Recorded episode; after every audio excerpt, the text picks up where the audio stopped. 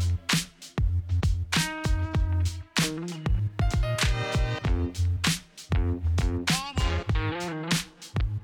Welcome back to the Big Amateurism Monologues. My name is Richard Ford, and I'm your host. Just a quick reminder that all of my podcast materials can be found at my podcast website, and that is bigamateurism.com. And I can also be found on all the major third party directories. And you can also check out my blog, and that's cagerredux.com, C A G E R R E D U X.com com. All right, today is a day full of twos. It is uh, 2 22 22, February 22nd, 2020 two. And I'm just going to do a quick episode on something that happened this weekend. And I, I normally don't uh, do episodes that are reactive to specific events unless they relate to the broader themes of the podcast. And this one is a tricky one because it's really uh, message board material and it is ESPN talk show screaming back and forth material and op ed material. But I think it does raise some important themes. I'm talking about the the scuffle or the melee, however you want to characterize it, between the Michigan and Wisconsin coaches and then players. And it was just a, a mess all the way around. In this game on Sunday. And it was interesting because I was out of town. I was visiting my daughter out of state. And I spent the weekend with a whole bunch of 20 somethings. And you get a, a different perspective on the world. And here in my day to day life in North Carolina, I can pretty much isolate myself to focus focus on the things that I think are important and I can put the blinders on. And I really try to avoid getting caught up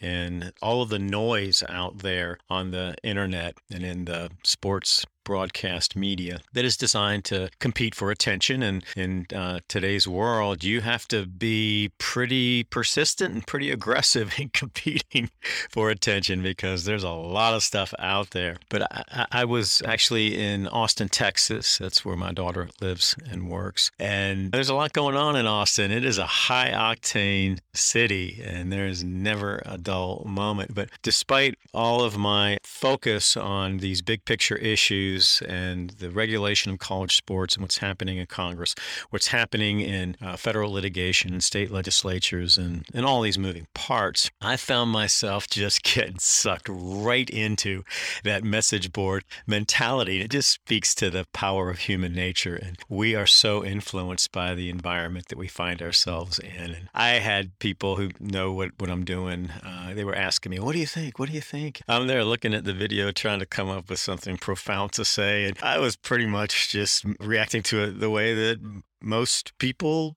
do. And I had an emotional reaction that was a product of my personal experience and my life experience and my understanding of kind of the rules of etiquette, the unwritten rules in the game of basketball. But uh, on the backside of that, when I got out of that mentality and I was thinking about it critically and looking at what it says about the leadership in college sports. I thought it was worth an episode, a bridge episode, because I'm going out of town again. And before I get back into these big picture issues with the Constitutional Committee and the Transformation Committee and all these weighty moving parts that are going to determine the future of college sports, I thought I would uh, just check in with a single event and uh, share my thoughts on, on what I think it means and how it's relevant to the future of college sports. So there was this incident in the post game handshake line that had a Jerry Springer quality to it. And it was really just cringeworthy. But there was a, a conflict between the coaching staffs, and it could have turned into a really dangerous situation. Unfortunately, it did not. And the head coaches went after each other and it got physical. There was a lot of he said, she said. But in a nutshell, you had two coaches behaving badly and doing some really stupid stuff. I just don't know if there's any other way to put it. Juwan Howard, the head coach for the University of Michigan, took umbrage at the fact that the Wisconsin coach, Greg Gard, called a timeout with 15 seconds left in a game that had already been decided. Wisconsin was up 13, 14 points, something like that. And he cleared his bench and he had his uh, reserves and some walk ons on the floor at the time. Michigan still had their starting players on the floor. And there's some unwritten rules in, in the game of basketball. And I'll just say this I don't talk about it a lot, but I played uh, college basketball. I, I, played at Duke in the early 80s, and I am familiar with the unwritten rules of basketball and the gentleman's understanding about how you manage games in different situations. And I have been uh, connected to basketball in one way or another for most of my life. So I have some insight into what transpired, and some of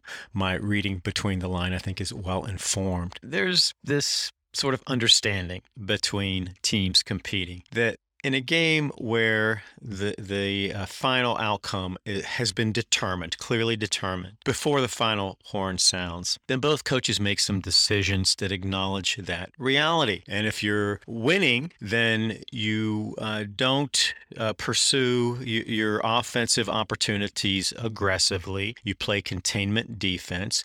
You probably empty your bench if the score warrants it, and it did in this case. And you just uh, politely let the game expire and just get it over and then move on. If you are the losing team, you have a little more flexibility because some coaches want to coach to the final whistle and to challenge their teams. And so the expectations there are a little bit different. But look, if you are down 13 and you got 15 seconds, you probably don't want to be pressing. And Michigan looked to me like they were. The head coach denied that after the game. He said they weren't pressing, they were just in their full court man to man. I'm not quite sure what that meant. I think he was trying to, to duck that issue. But yeah, they were pressing and probably not a, a great move there. So there was a little bit of, of a breach on both sides. So you had Michigan pressing in a game that's already been decided on the defensive side. Then you had Wisconsin taking a timeout on the offensive side. And the Wisconsin coach's explanation for that was that his his reserves, his walk-ons, didn't know how to break Michigan's press, and they needed some instruction.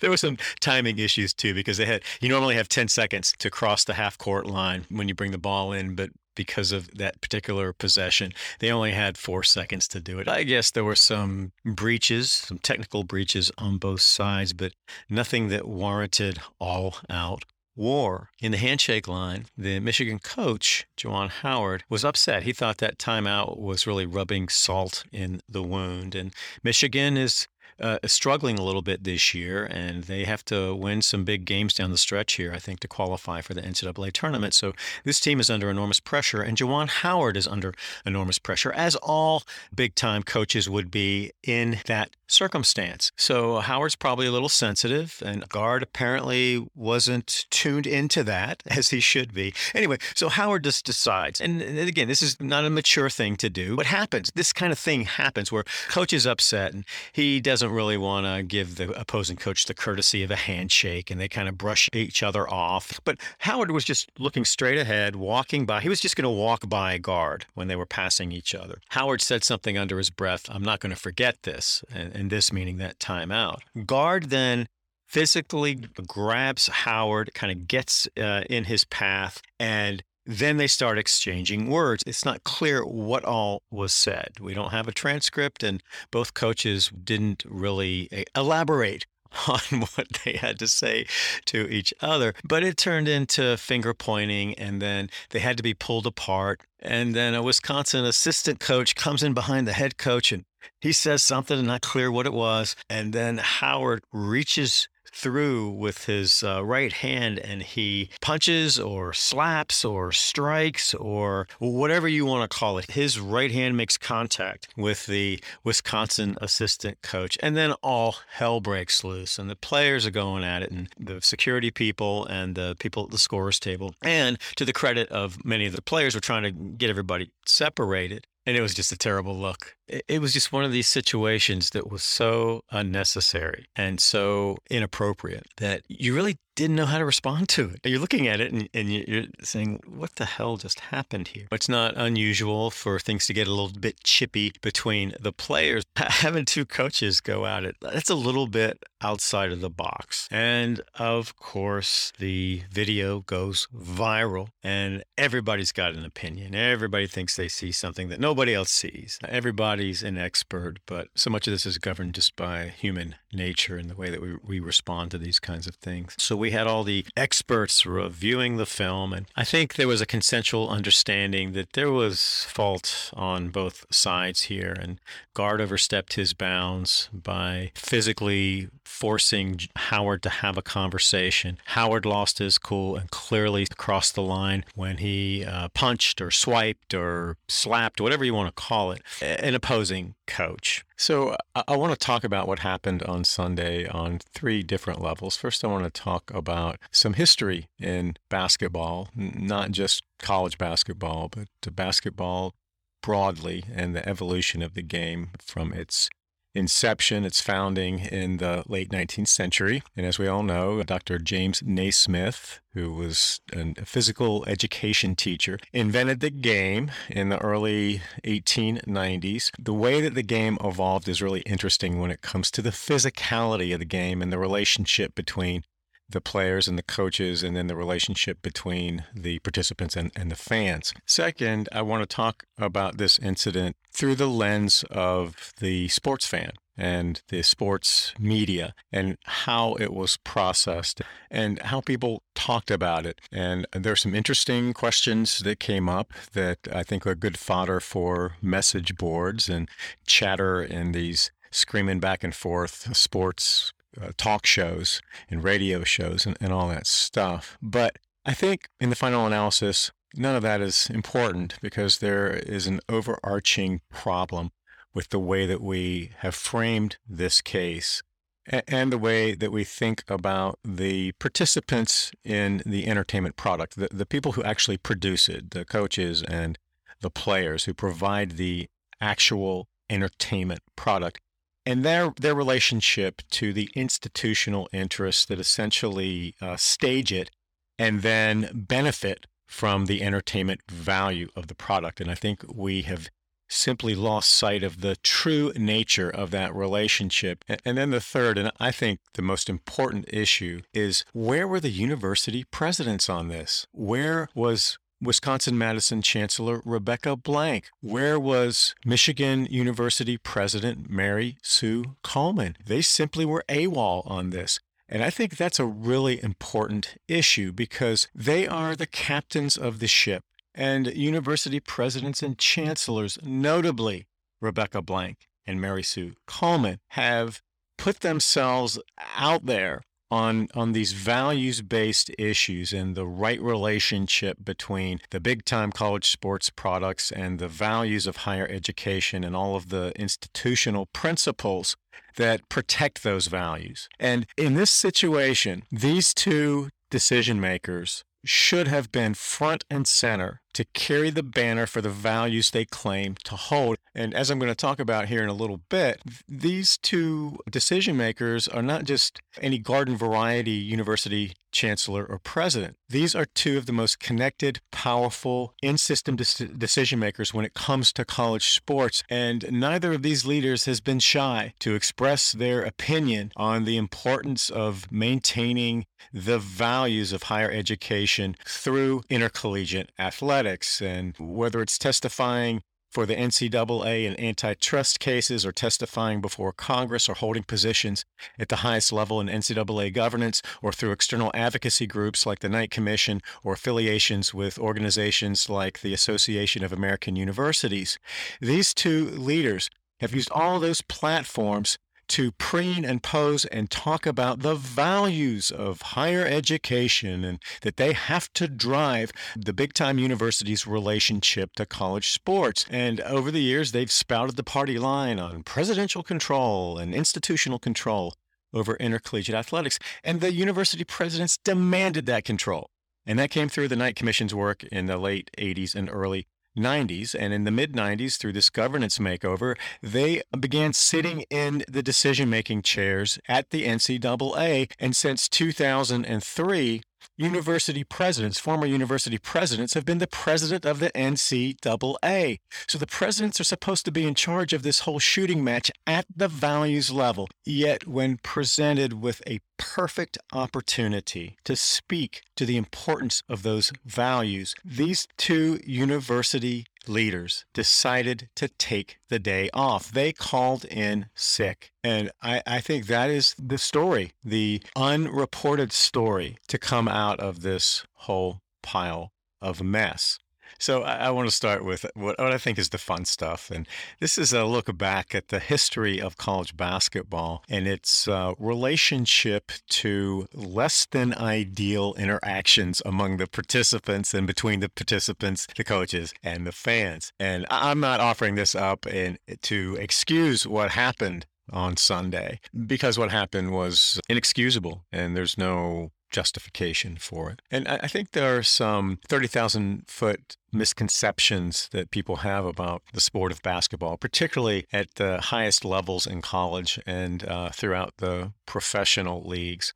And that is that basketball is a quote unquote non contact sport. And that's simply not the case. It is incredibly physical. And these people are, are big. There are some big bodies that move with lightning quickness in a really a small space when you compare the space to the size of the participants. And I'll just say again, I played for Duke in the early 1980s. And when you're on the court with athletes of that the size, speed, and caliber of what you find in, in, the ACC or in, in any you know Power Five conference. It feels like a combat zone, and the physicality of the game. I think is masked by the beauty of it. And there's a choreographed beauty to, to the game of basketball at the highest levels. And these players make things look easy, very difficult things look easy. But when you're actually out there on the court in the combat zone, nothing's easy. Every pass is challenged. Every dribble is important. There, the differences between success and failure in completing a pass or getting a, a quality shot are measured in millimeters, not inches. It, it is a game of extraordinarily small margins of error. And unless you have experienced that, it's hard to understand. And you can just get waylaid in an ordinary routine basketball play that is within the rules of the game. You can find yourself on your back wondering what the hell just happened. It happens all the time. It is an extraordinarily physical game. And when you got a bunch of bodies like that, you got you got guys six six to seven feet tall who weigh 220 to 250 pounds, and they are moving like point guards. It's intimidating. It just is intimidating. And I've seen that through the eyes of a 5'9, 155 pound point guard. And uh, if you're going to take a, a mere mortal's body into that arena, you got to be ready to to take some hits and boy did i i mean heading well into my late mid life and I'm an orthopedic train wreck and I got scars everywhere. And because the true physicality of the game is masked by its beauty and, and the skill of the players at the highest level, I think a lot of fans and casual observers who, who enjoy the game for its beauty and its ballet like quality really jarred when they see that transform into true violence and tempers flare and things get out of control. And if you could experience the game from the inside out rather than from the outside in, you may very well come away asking yourself why there aren't more of uh, these kinds of incidents, both uh, during the game or, or surrounding the game, because there is just intense competition and that fine line between the fire that makes you a great player, coach, or team, and the fire that burns your house down is very fine. it is a very fine line.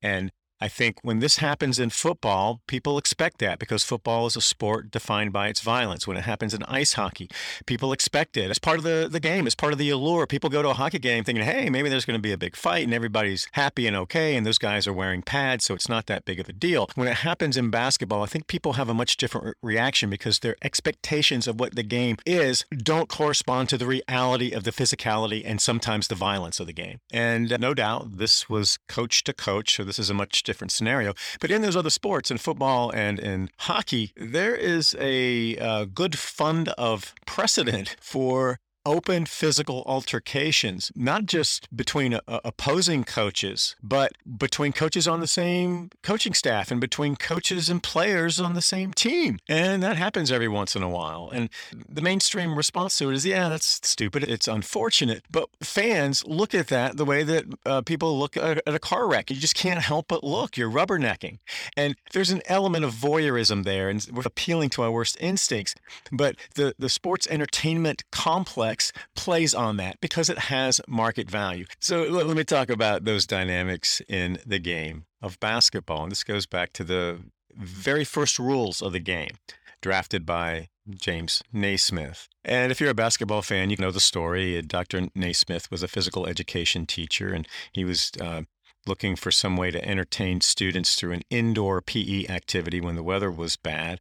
And he came up with the basic idea of, of basketball and had some original rules of the game. And he was playing this game at the local YMCA with young kids. This was not intended to be a physical sport. But one of the original rules of the game is that when the ball went out of bounds, the first team to get possession of it, to get to the ball and gain possession of it, kept possession of it. There, there was no uh, understanding that if the ball went out of bounds, some third party was going to decide uh, who got the ball. A ball out of bounds was a free ball, and it went to the the person who got there first or the person who fought the hardest for it. And as the game of basketball became more popular and it expanded into other venues and other environments, you still had this rule that was part of the, the game. And in the late 19th century, the late 1890s, and then really up until the 19 30s, you had games being played in these very small spaces, particularly in the Northeast. This was really more of a Northeast dynamic in how the game was played, and it was more open in other places. And some of that's just the limitations of space and form follows function and all that stuff. But uh, you had these games being played in uh, church halls, in in basements, in small spaces, uh, with dimensions that are much smaller actually than the the court is today. And the the a regulation basketball court is 94 feet long by 50 feet wide. And it seems like that's a big space. It's really not when you have massive human beings occupying that space. But you had very closed spaces. And the, because of that, the relationship between the participants and the fans was much different. And early on, with this rule that the ball was fair game when it went out of bounds, you had teams literally fighting for the ball in the stands, and then fans would get involved, and there were fights and brawls all the time. And it really became disruptive, and fans were interfering with the game, and they were reaching into the area of play and interfering with the baskets. And so in the Northeast, uh, these venues got the brilliant idea to put essentially a cage around the playing area to separate the fans from the players. And that physical space resembled literally a combat zone, like a boxing ring, or what we see now with MMA cages or professional wrestling, even. So you have this enclosed quality. You have 10 people just going at it. There were fights all the time. And it was not a gentleman's game. It was a wide open free for all. And that was part of the attraction of the game at those venues in the Northeast. And that combat oriented quality really became a, a draw for the game, and fans really liked it. And in the early 20th century, sports writers started referring to basketball players as cagers. And I've had people ask me why I named my blog cagerredux.com. That's a play on the use of the word cager to describe basketball players. And that word was in use in sports writing really into the 1970s. When I was in high school in the late 1970s, some of the sports writers that were covering the teams that I played on they they referred to us as cagers occasionally, and everybody knew what that was. I don't know if they knew the history, but they knew that cagers equaled basketball players, and I've always loved that term, which is why I tried to resurrect it a little bit through my blog. And uh, it, it would be interesting to look from a sociological standpoint and a kind of a cultural anthropological standpoint at how college fans react to these different sports. And football, obviously, it's a sport of violence, but it's a, on a large playing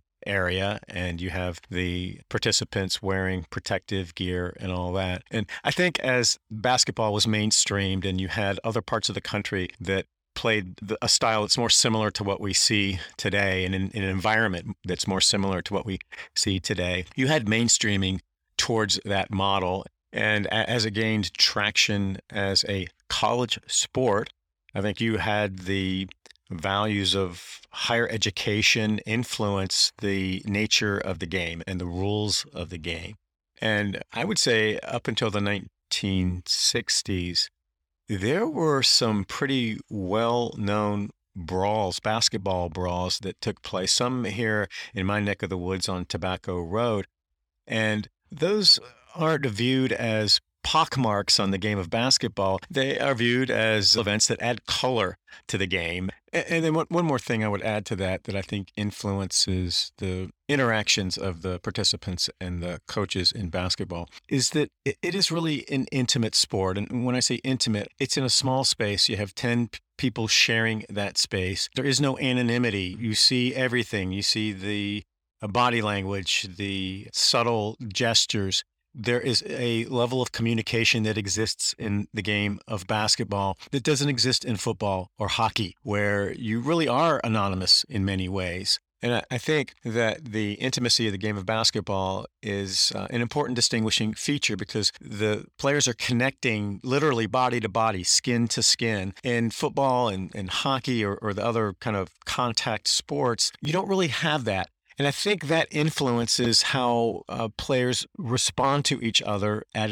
an emotional level. And I think the nature of that physicality sometimes lends itself to uh, a, a, more immediate and dramatic response than other forms of contact in other sports. So uh, let me move on to the, the second level of analysis, and that is how this was portrayed in real time by the sports media. And a number of questions came up immediately that tended to dominate the discussion. And, so much of this goes to what I call the message board issues, where people are yelling and screaming uh, back at each other about what's important, what's not, what really happened, what really didn't. And that type of discussion about issues in the sports world is fueled by the format. A lot of the broadcast media outlets, and ESPN's a great example, so much of their commentary on sports, and I'm talking here about college sports, is done in this panel screaming match kind of format because it has market value and people like to see yelling back and forth. So I, want to look at some of these issues that came up. And one of the things that I found interesting was uh, word choice and language. And that's important. That's really important in how the issues framed, how the uh, issues are presented, and uh, how the word choice may influence how people respond to it at, a, at an emotional level, a subconscious level. So the first question is what exactly happened? Was it a scuffle? or a brawl? Was it an, an encounter or a melee? Was it a disturbance or a free for all? And those things are really in the eyes of the beholder. But I think it was really interesting. I, I think you could tell that these word choice issues were kind of a barometer on how the writers perceived the event.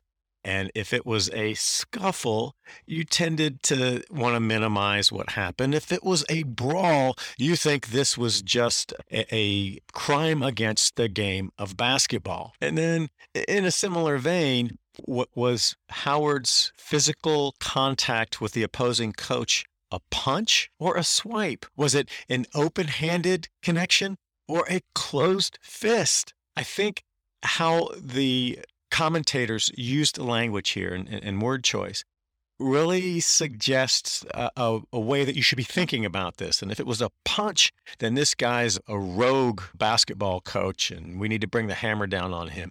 If it was a swipe, it was nothing more than a gesture that crossed the line, but it really was no harm, no foul. And there's a lot of separation between those two characterizations. But, you know, the fact of the matter is when you watch the video, the coaches had been separated and Howard had been pulled back and, and Gard and the assistant coach that, that Howard made contact with, they were pretty far apart. And Howard kind of reaches through and, and, and gets a, a piece of the guy. But I don't think there's any suggestion that it caused any physical harm. And then let's see, the other question, and this isn't, I think, relevant at least. Who made the first move here? What was the first touch? Was there a provocation?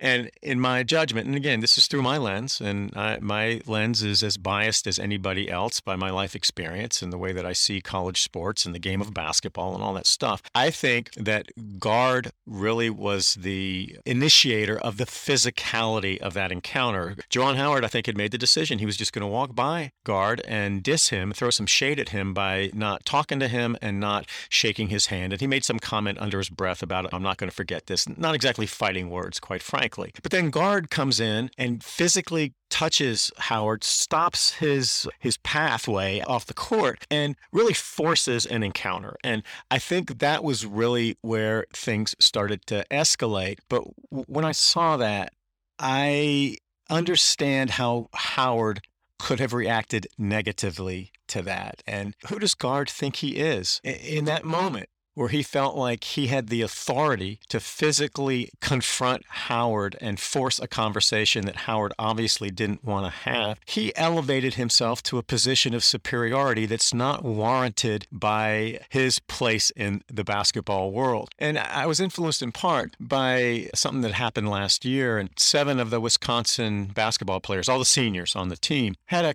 sit down with uh, Coach Gard because they were really unhappy with how he was managing the team and they thought he was not really connected to the team or to the individual players.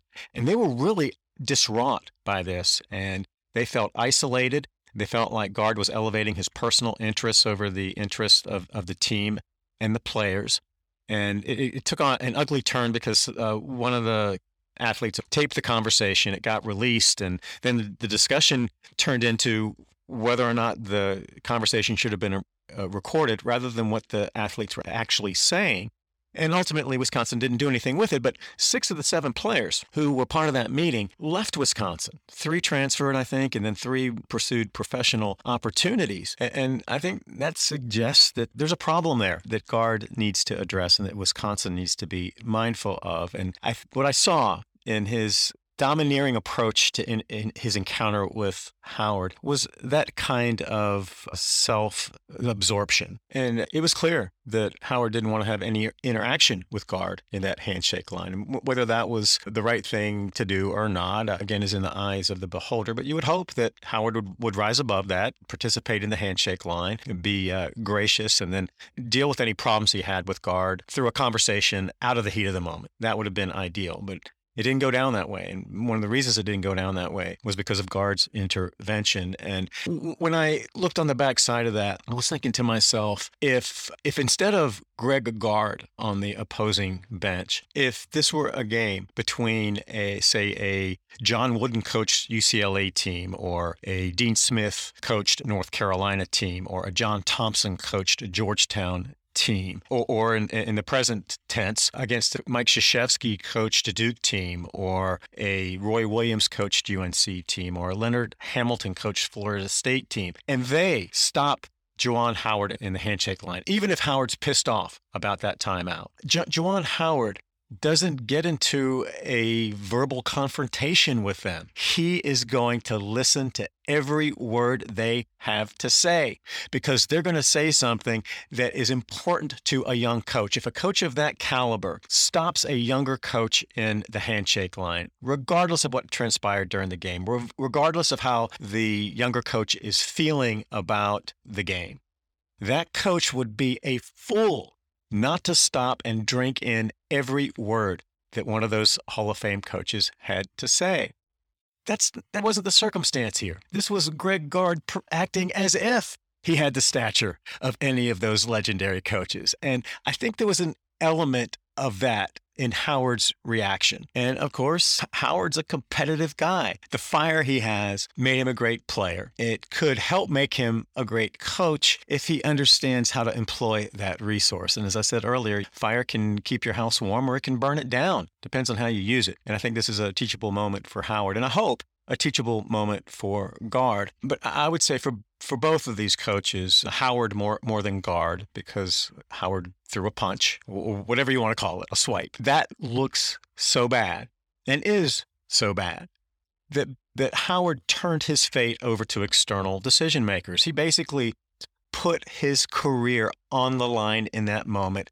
Gard to a lesser extent, although I think he's gotten a free pass at the individual level, the penalty wasn't assessed against Gard. The Wisconsin was assessed a financial penalty because they, I guess, participated in the in the encounter, however you want to describe it. Howard was suspended for the rest of the season, and he's going to get a hefty fine and, and all that. But I think that both of these guys, given their unique circumstances, they had a lot to lose, and they weren't playing with a strong hand to begin with because Michigan's not having a great year, and a lot of people had higher expectations and they're struggling. And Gard, uh, although his team's doing well, uh, he has this history of some issues with player relations. So they weren't operating from a position of strength. And, and in different ways, they left their fate to the whim of external decision makers and of public opinion. And these guys are getting paid millions of dollars. And in different ways, they, they put that at risk.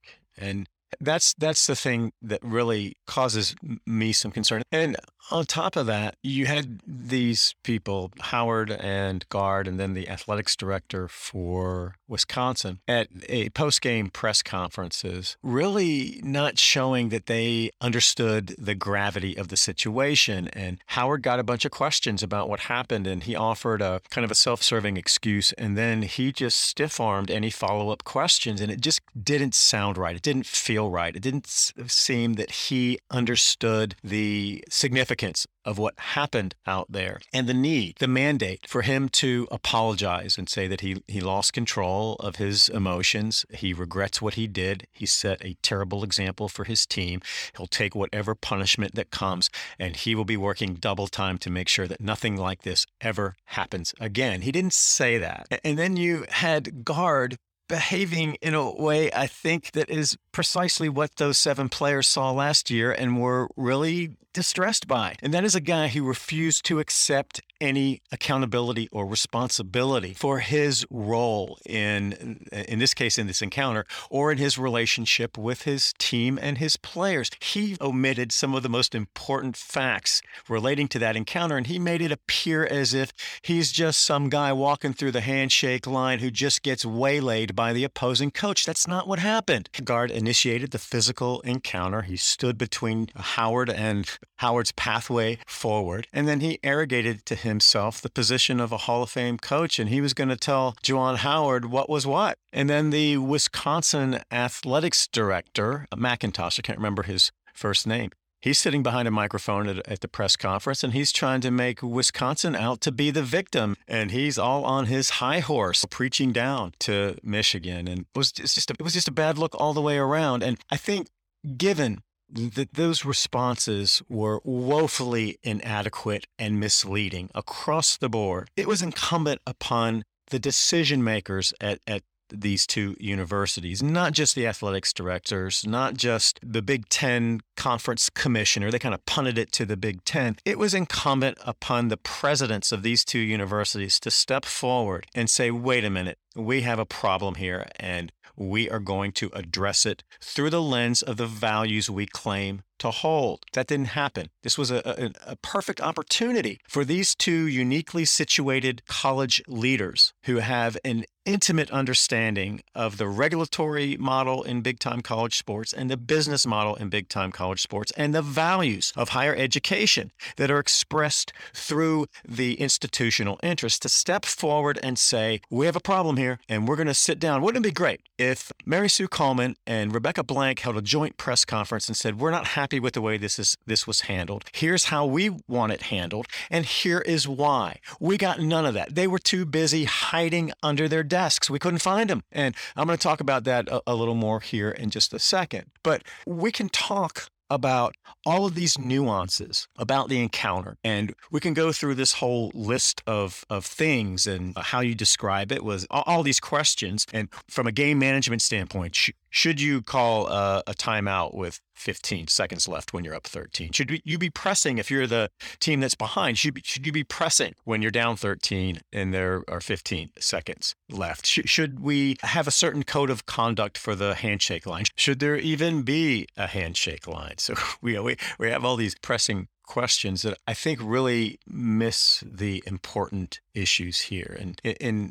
in my judgment, there are a couple. One, who is in control of college sports right now? And that is a question that's plagued college sports really going back to the early 20th century. And we had this model of presidential control and responsibility for intercollegiate athletics. And I just don't see it. And this case is a perfect example of that.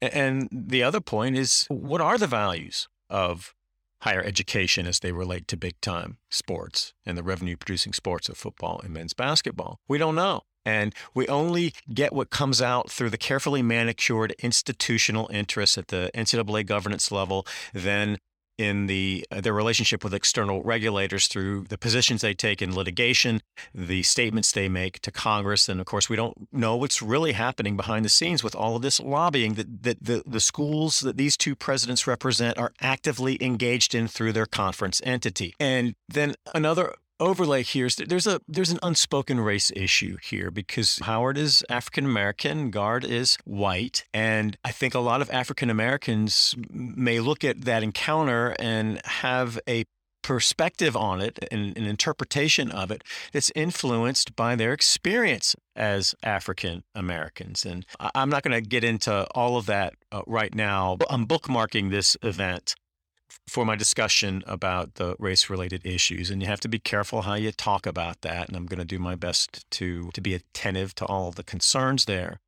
But I, I think that issue is lingering out there and i think that one of the the the benefits that these presidents got in this particular situation which had the potential to be viewed through uh, a racial lens, was that you had uh, primary decision makers who were African American. So the, the Michigan athletics director, Warde Manuel, is African American, and the commissioner of the Big Ten Conference is also African American. He's the first African American conference commissioner at the Power Five level. So he's breaking uh, ground here. And then you also had African American members of the sports commentariat, a couple at ESPN, one a former ESPN person, who all have been outspoken on racial issues issues, kind of offering their opinion and their take on what happened and recommending punishments that wound up being adopted by the in system stakeholder beneficiary. So these white presidents, both Coleman and Blank, are white, and they got, I think, the benefit of some insulation here because the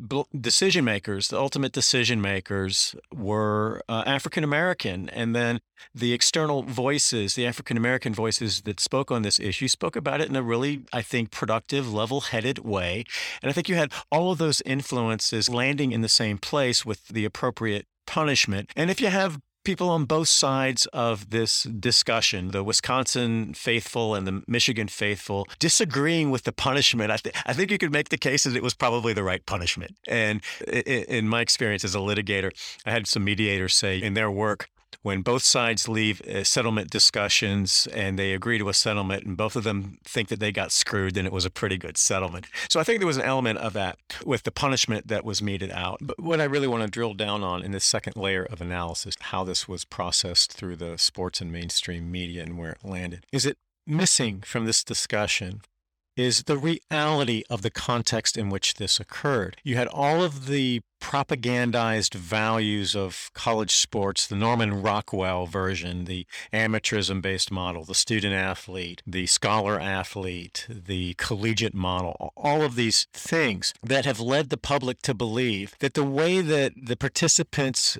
in the entertainment product itself should interact with each other and behave should be governed by rules that are more akin to a Montessori kindergarten sportsmanship class than professional sports where the stakes are high. And there's a reason that uh, professional sports, some professional sports, don't have the handshake lines. Because in that context, the reality of that business, that professional product, that commercial product, is that if you lose, then you are putting yourself one step closer to the unemployment line or to a less valuable contract if you're a player that's obviously going to stay uh, in, in the league, whatever league it is. So that's the reality of life at, at, the professional level. And that is the truth of the uh, big time college sports products like football and men's basketball at the highest levels. These are professional products. And the truth is that the pressure that the, the coaches and the players feel is more like the pressures that coaches and players feel in professional sports at the highest level than in uh, middle school or high school sports. And those pressures are the product of the realities of the big time business of college sports. And that distortion it, just slips right through these kinds of situations and people don't say wait a minute we're applying standards here that simply don't fit because this isn't an avocation this isn't a recreational pursuit this isn't an extracurricular activity. And those are the ways that the in system stakeholder beneficiaries have characterized the nature of college sports at the values level. And those phrases I just uh, used were pulled directly from the old NCAA Constitution. It's an avocation, it's a hobby, it is a recreational pursuit, it is, it is an extracurricular activity. No, that's, that's ridiculous on its face. This is big business, and the stakes for the institutional interests are substantial. And the winning and the losing matters. And the institutional stakeholders have been lying about that reality, really going back to the earliest iterations of big time college football in the early 20th century. And I've talked about this some at the values level. And in my early episodes, I referred to a book titled Sports and Freedom by uh, sports historian Ronald Smith, who I think is at Penn State still. He's an uh, emeritus professor. And he spoke at some length about what he called the amateur professional dilemma. And I think a lot of fans understand this at an intuitive level, but when they're caught up in all the packaging and the pageantry and the false values that are expressed through all the in system stakeholder beneficiaries, it's really easy to get sucked into that Norman Rockwell view of college sports. But Smith did a, a chapter titled Amateur College Sport an untenable concept in a free and open society. And he described this amateur professional dilemma. And I just want to read a little bit from, from his book. So, so Smith says To conduct athletics in a professional mode while calling them amateur was both a self contradiction and an hypocrisy, a pretense at virtuous character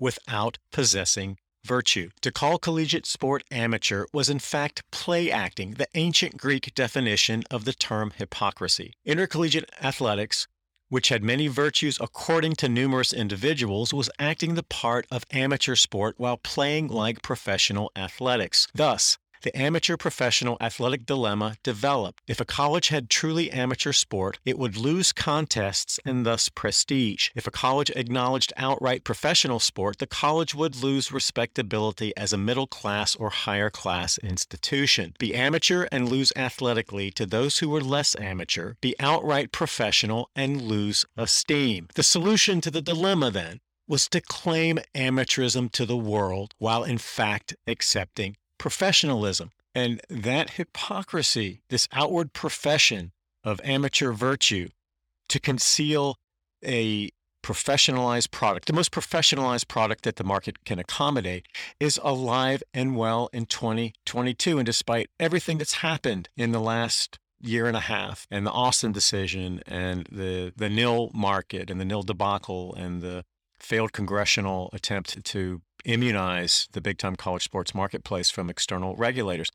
Despite all of those events and what appears to be a reckoning for college sports, you still have these same in system stakeholder beneficiaries, including the University of Wisconsin Madison and the University of Michigan, and their respective leaders, Rebecca Blank and Mary Sue Coleman, putting out the amateur lie for public consumption. And it is very seductive. And the power of that labeling and that messaging hasn't gone away. And we still haven't turned that corner, I don't think, at the values level, at the broad based cultural values level. And that gives the in system stakeholder beneficiaries an enormous advantage, I think, in, in messaging. And this kind of event, I think, reinforces that because we're not talking about this through the true stakes to the university of having a big time football or big time men's basketball. Why are the universities so invested in winning? Why are they spending so much money on these head coaches? Why are they putting provisions in the contracts that say that if these coaches are asked to leave and it's not because of misbehavior, that the university has to pay tens of millions of dollars to those coaches to buy them out.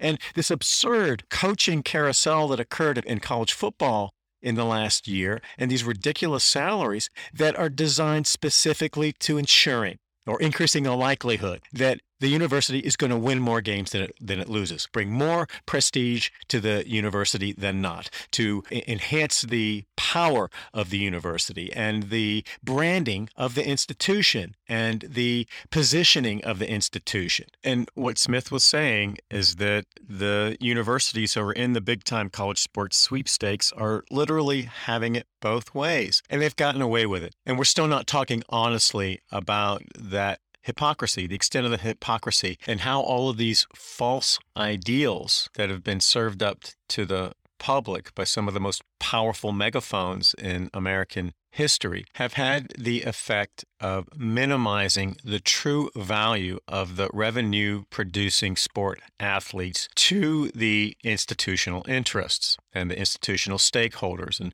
this is really, I'm kind of talking about this independent of all the outside commercial influences in the big time sports industrial entertainment complex. I'm talking about it from the through the lens of the institutional university interests and, and the NCAA interests, and I guess the conference interests as well. And these storylines, these fable lines, have served to really undermine the progress of the athletes' rights movement because they still have incredible normative power. And so I want to talk just a few minutes about the leadership at Wisconsin Madison and at Michigan. And I think, I don't know if I mentioned this earlier, but Rebecca Blank is, I think, leaving for Northwestern. So she'll be taking over the Northwestern job here. And Mary Sue Coleman at Michigan, she's an interim president. The former president left in some scandal and she came back in. She had been president from 2002 to 2014 and is is considered to be one of the best uh, university presidents in, in America and is very well respected. Has an incredible resume. Both of these leaders have incredible resumes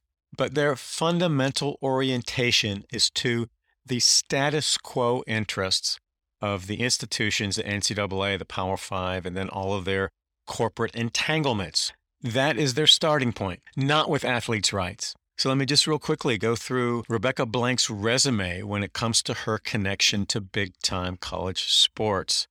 Back in 2018, during the Alston antitrust litigation, the NCAA called Rebecca Blank as a star witness. And both sides were doing that, trying to call in people who were going to spout the party line and try to influence the judge's thinking. I don't think that Judge Wilken really cared too much for those types of witnesses. She wanted to hear from the experts, and she was very straightforward and, and kind of linear in, in her approach to the evidence that was presented. But Blank uh, is put up there, and she is a human talking point for the NCAA. It was amateurism, student athlete, collegiate model, no pay for play. These athletes can't can't be employees. The talking points literally right down the line. And she also, in that testimony, made some very strong comments. And one of them was anti name, image, and likeness. And she said the current restrictions, and remember, this is before there was any discussion about athletes getting meaningful name, image, and likeness quote unquote compensation. That began in 2019 through the Mark Walker bill, then the California bill, and, and then the NCAA commandeered that process and used NIL as a Trojan horse to get in front of Congress and get these extraordinary protections and immunities that would have eliminated the athletes' rights movement. This is before that. And Blank was just, she had that line drawn in the sand, and that these athletes weren't going to get a penny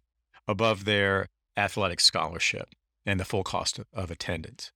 And then she was named to the NCAA Division One Board of Directors, one of the most powerful seats in all of college sports. So she was an insider at the college sports regulatory level of the highest order. And soon after that, she was also named to the NCAA Board of Governors. And so she was sitting on both of those bodies at the same time, one of these crossover representatives. And there were about 12 of these crossover seats. And I've talked a lot about that because it was just a, a stunning conflict of interest to sit on those boards at the same time. But she, she was one of those 12 people, which makes her one of the 12 most powerful people in all of college sports. She's not just some interloper on these sports issues, she is a ground zero and has been for years. And then she took to the microphone in the Senate in September of 2020 in the Health, Education, Labor, and Pensions Committee hearings led by Republican Senator Lamar Alexander. And she was, again, just a human talking point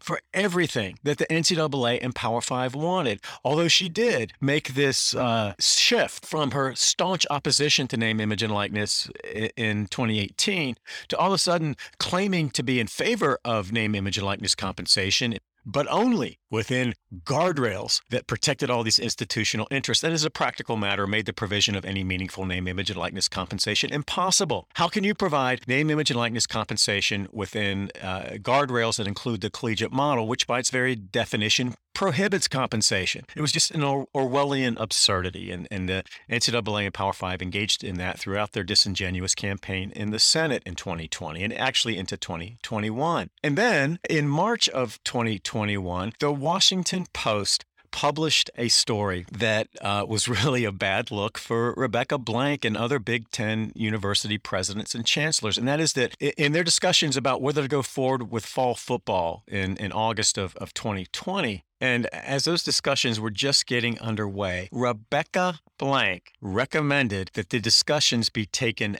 out of the university setting and run through the Big Ten communication system. The Big Ten had invested in this really high tech, protected, secure communication system that was based on the technology developed by NASDAQ, the, the tech exchange, to preserve privacy and so Blank wanted all the discussions to be sent over there. And the Big Ten is a private entity, not a public entity.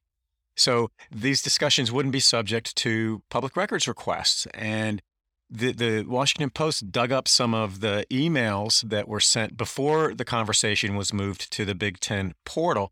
And boy, it didn't look good for Rebecca Blank.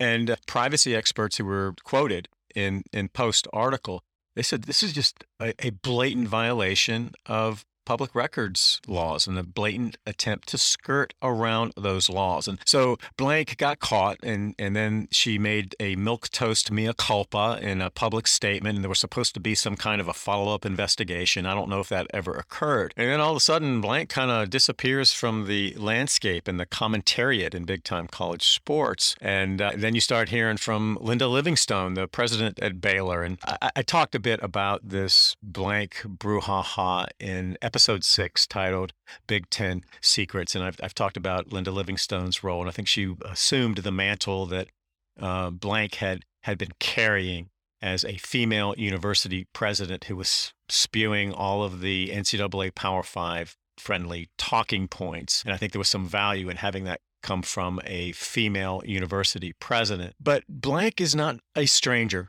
to big time college sports and the values of big time college sports. And she relied on those values in her interactions through the governance process, through her testimony under oath to a federal court, and her testimony under oath to the United States Senate. So, where is she now when there is a values issue that is sitting right in her lap at, at the institutional level, and she remains silent? And I, I think the same is true for Mary Sue Coleman. Now, admittedly, she's in an interim position, and, and maybe she just wants to tread water until they find a new president. So I, I think that that may be a factor in, in how she handles any hot button issues that come up while she's sitting in the captain's chair and, and doing the university a, a really important service here uh, under the circumstances.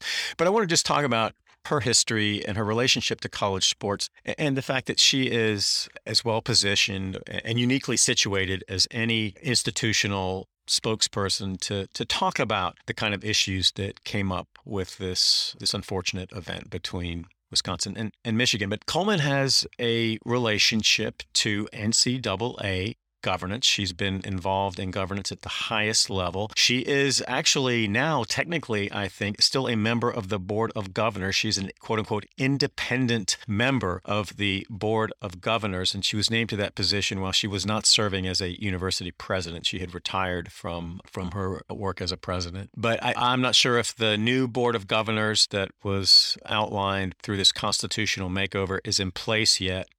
But she's right there at ground zero at the decision making level, and she was on the Constitution Committee as well. So she's sitting on this committee as an independent member of the NCAA Board of Governors, talking about the future of college sports, and was instrumental in this uh, constitutional makeover that I've talked so much about.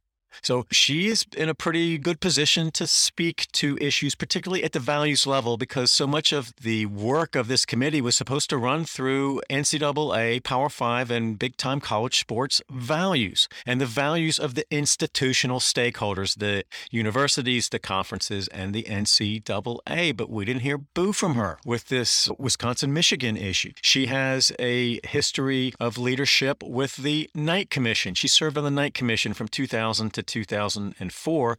And then in 2005, she was actually named as a trustee to the Knight Foundation, the overarching foundation that created the, the Knight Commission. But in her work as a member of the Knight Commission on Intercollegiate Athletics, she was really part of a group that has been advocating through a values based lens for a regulatory model and a financial model in college sports that aligns with institutional interests and values and higher education interests and values. And I have talked about the Knight Commission uh, a lot in this podcast. And there is not much difference between the way they see the world and the way that the NCAA and Power Five have seen the world at the propaganda level and how they uh, externalize their values in part, as part of this amateur professional dilemma. And they don't speak the language of athletes' rights. Athletes' rights is a second language to those stakeholders. And then you also have her affiliation with the Association of American Universities. And, and the reason that's important, that organization is like a country club for the most prestigious research oriented universities. And there are, I think, 65 schools that actually, coincidentally, it's the same number of schools as the Power Five have. But these are the heavy hitters in academia. They have a very elitist view of the, the role of colleges and universities in higher education. And the institution was founded in 1900 and was influenced by the Ivies and then also by Johns Hopkins and the German model. And it's my belief that that sentiment is alive and well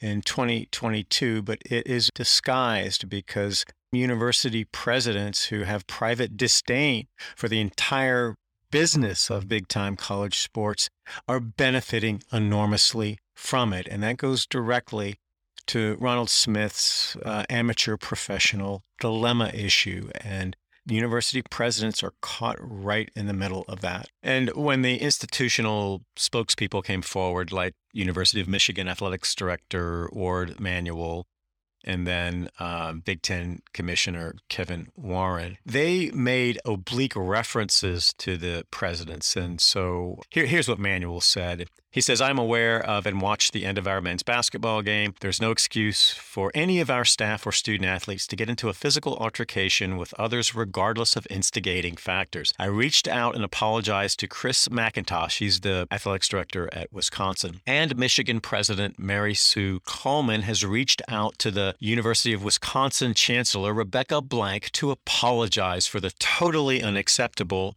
behavior. And I guess you could say, well, that's why we have athletics directors. That's why we have a conference commissioner. This is in their wheelhouse. And I would say yes to an extent, but given the values based implication of what happened in this basketball game and the unique and powerful positions that Rebecca Blank and Mary Sue Coleman have and have had with respect to college sports at the regulatory level, at the financial level, at the values level. I think the absence of commentary from either of these leaders really is a problem. And I think it speaks to the dysfunction in the regulation of college sports, in the financial model of college sports, the incentives in college sports, and the disguised values in college sports. And so we have two of the most informed and powerful in system decision makers in college sports refusing to speak to an issue that begged for an explanation and some commentary through a values based lens. So, what does that say?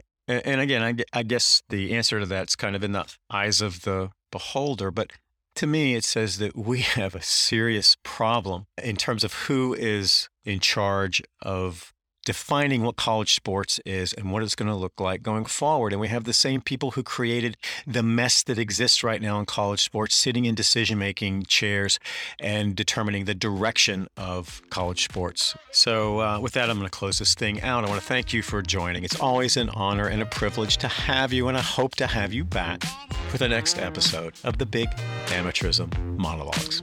Take care.